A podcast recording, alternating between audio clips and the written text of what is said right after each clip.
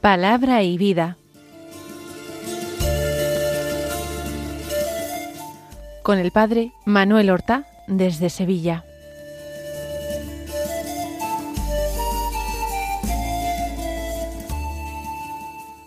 En el nombre del Padre, y del Hijo, y del Espíritu Santo. Amén. Alabados sean Jesús y María. Muy buenos días, queridos amigos, oyentes de Radio María y seguidores del programa Palabra y Vida. Hoy es el viernes de la quinta semana de Cuaresma. Tradicionalmente, este viernes ha sido llamado el Viernes de Dolores, el viernes que precede a la Semana Santa. El Viernes de Dolores nosotros también recordamos a la Santísima Virgen María en su misterio de dolorosa al pie de la cruz con el corazón traspasado. Este viernes es el último día del mes, es 31 de marzo. No celebra la Iglesia la memoria de ningún santo en el calendario romano.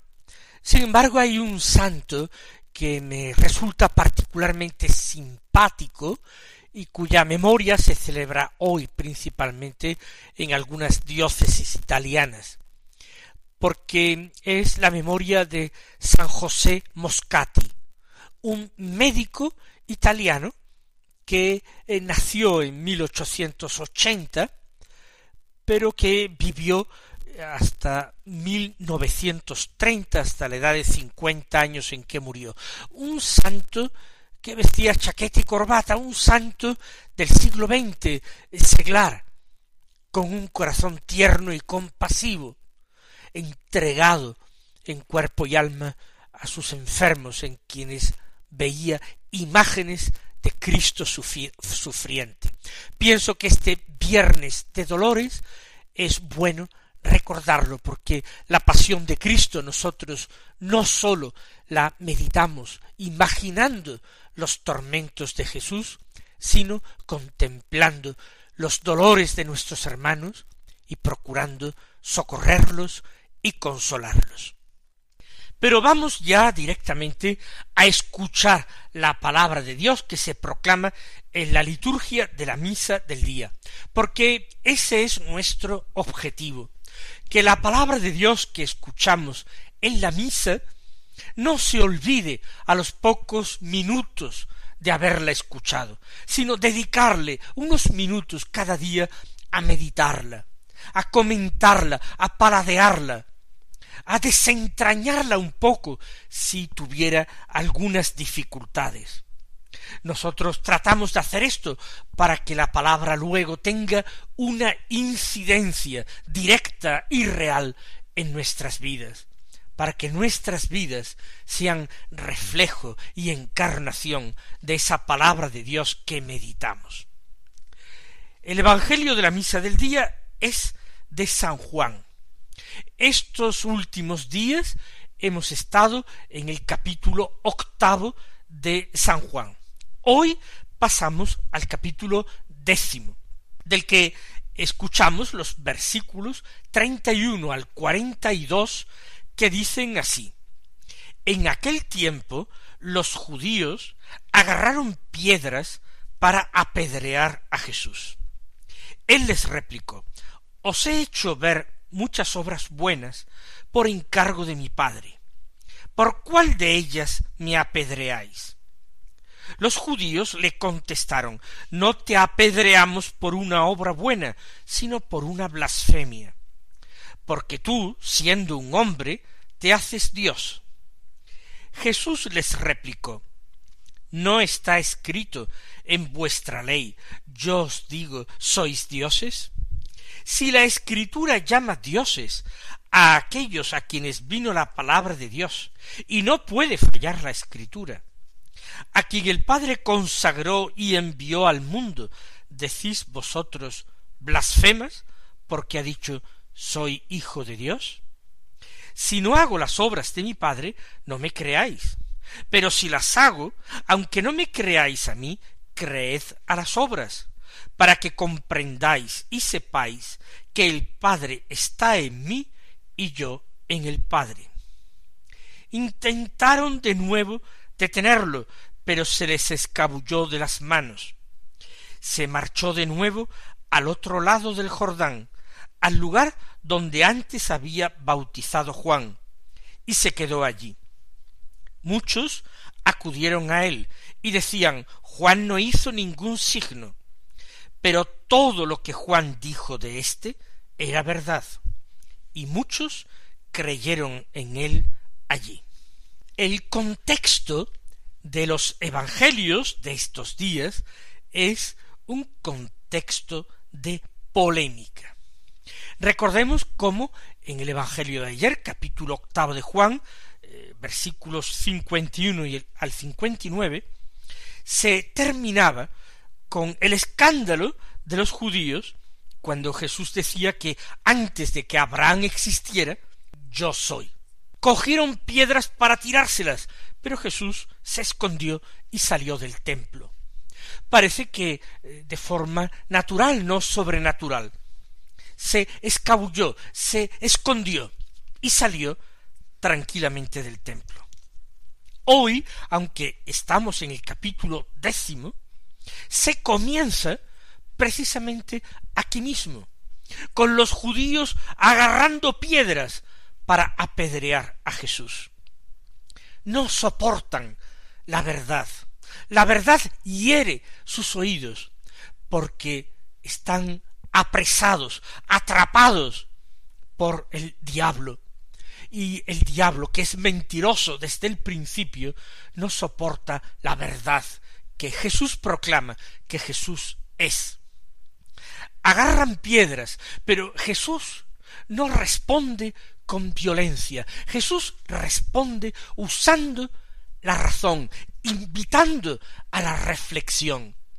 Recuerden ustedes cómo en su pasión, cuando fue conducido a la casa de Anás, un esbirro le dio una bofetada, porque él creía que había respondido mal al sumo sacerdote.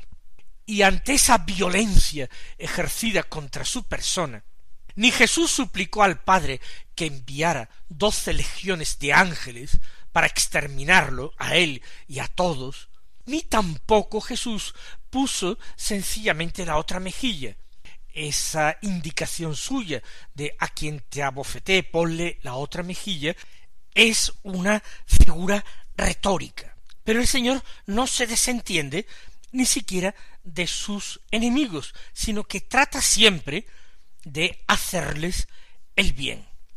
Por eso el Señor intenta razonar con ellos, para que descubran la maldad y la falsedad de su proceder y se conviertan. Por eso argumenta diciendo: os he hecho ver muchas obras buenas por encargo de mi Padre. ¿Por cuál de ellas me apedreáis? Como a aquel esbirro le había dicho: si he hablado mal, muéstrame en qué. Pues bien, comienza a partir de aquí un diálogo entre sus enemigos y él. ¿Cuáles son las obras buenas que ha hecho Jesús? Además de anunciar el Evangelio con palabras, ha anunciado el Evangelio con obras sorprendentes, conmovedoras, con obras de vida, con obras de poder que no podría realizar ningún hombre si no estuviera Dios con él.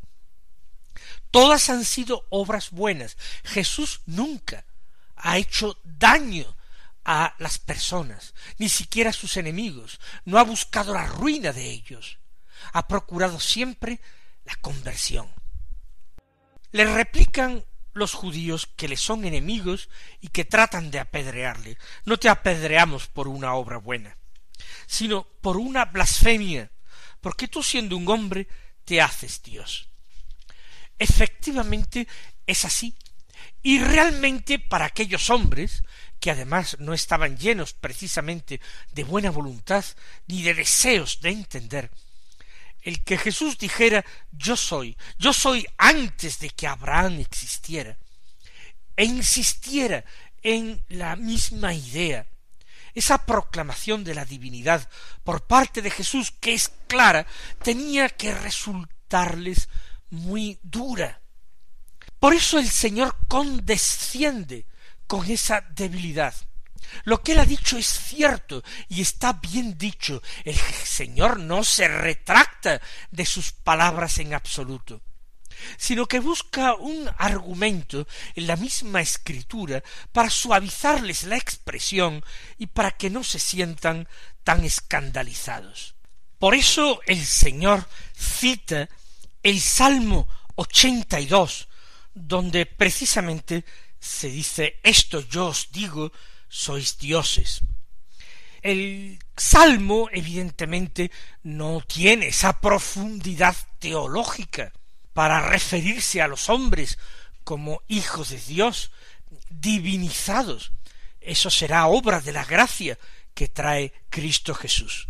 Pero la expresión existe, y el Señor argumenta así en favor de sus enemigos, en favor de los fariseos, que podían hacer caso de minucias incomparablemente más pequeñas que ésta.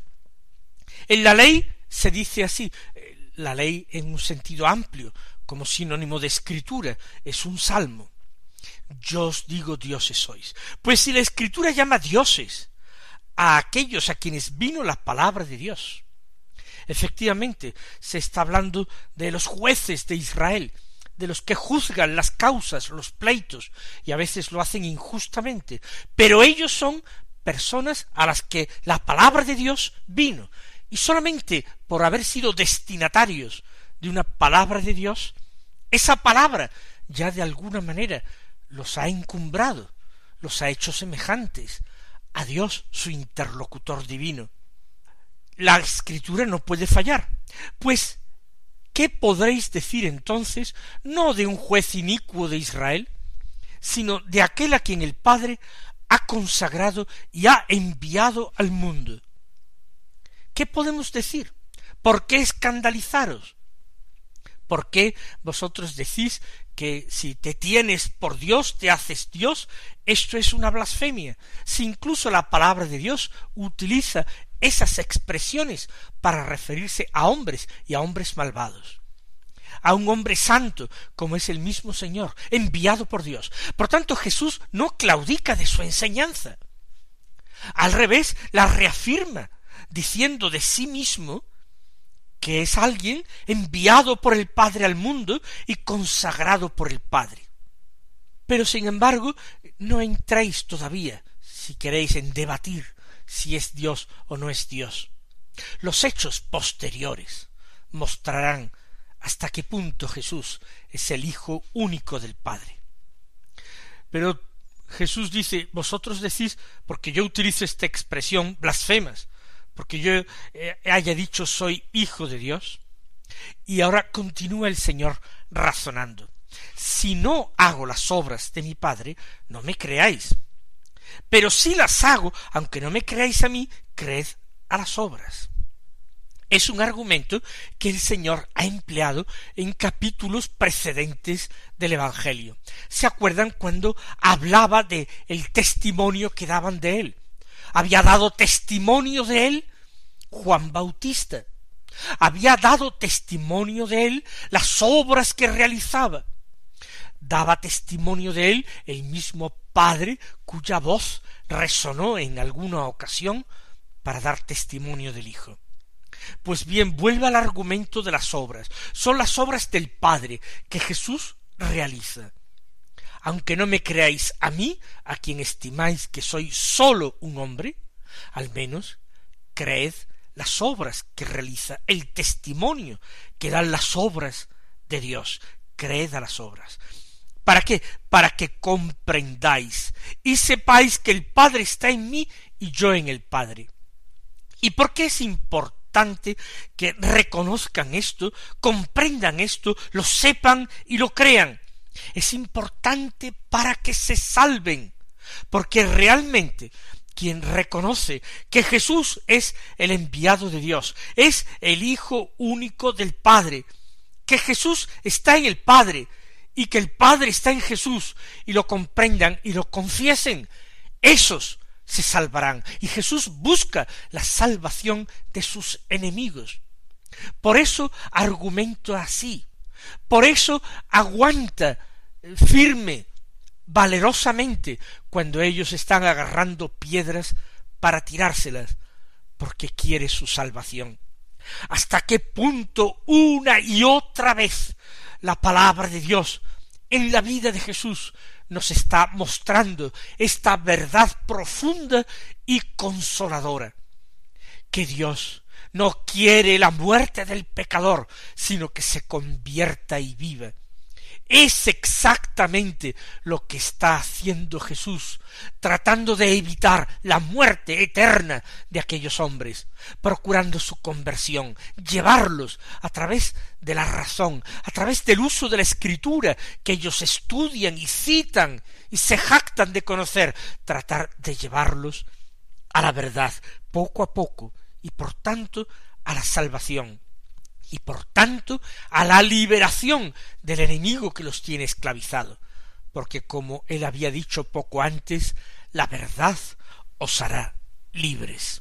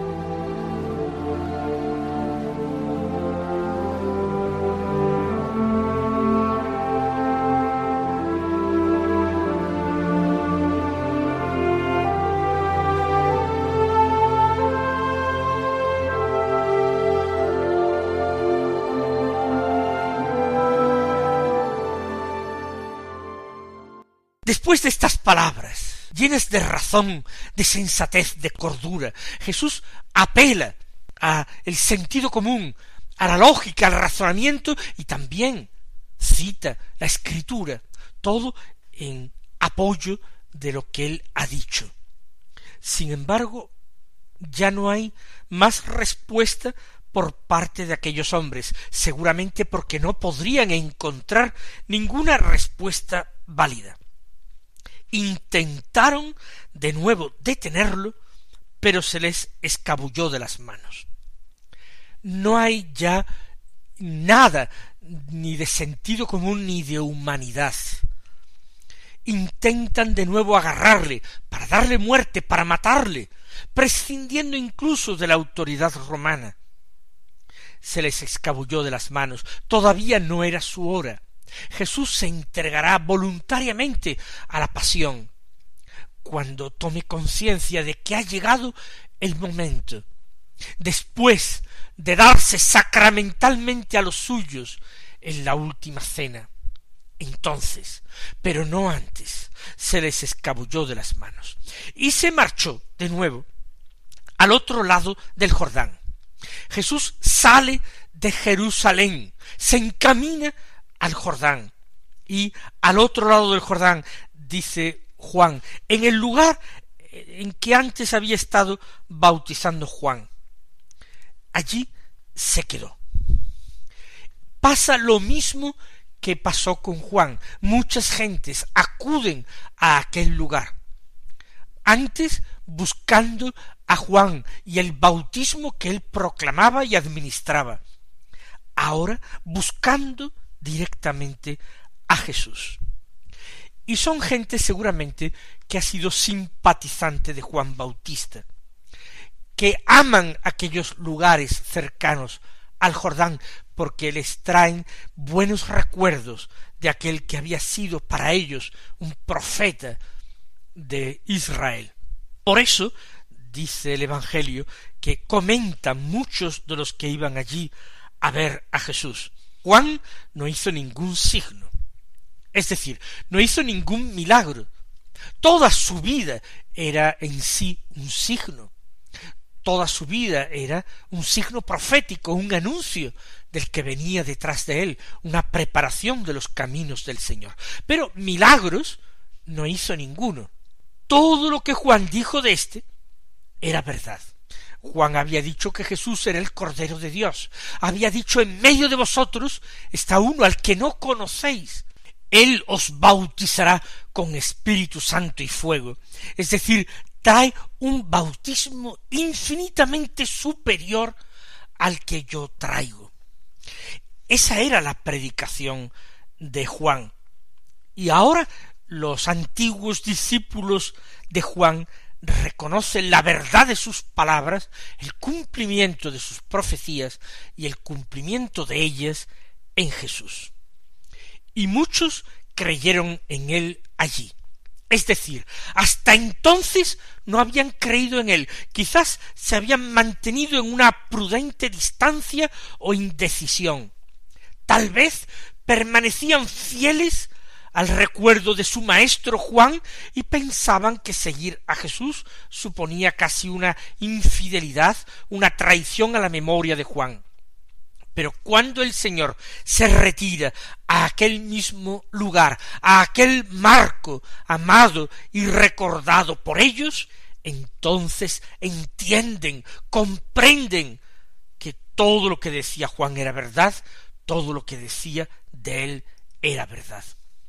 Y nosotros vamos también a pedirle al Señor que use con nosotros de misericordia, que Él condescienda con nuestras debilidades, que a través de aquellas cosas que se presenten en nuestra vida, acontecimientos, personas, Él vaya moviendo nuestro corazón y conduciéndonos a la conversión. Que el Señor nos vaya liberando interiormente de todas nuestras servidumbres y pecados, porque nosotros nos vemos tan débiles que no tenemos fuerzas para salvarnos a nosotros mismos. Le pedimos al Señor que incluso el recuerdo de algunos marcos espaciotemporales que nos han movido en otros momentos a la devoción, al amor de Dios, a un aumento de fe o de esperanza o de caridad, que esos marcos recordados y queridos de nuestra propia experiencia espiritual también nos ayuden en esa obra siempre inacabada de la conversión. Mis queridos hermanos, que en estas tareas os ayude la gracia de Dios. Que Él os bendiga y hasta mañana si Dios quiere.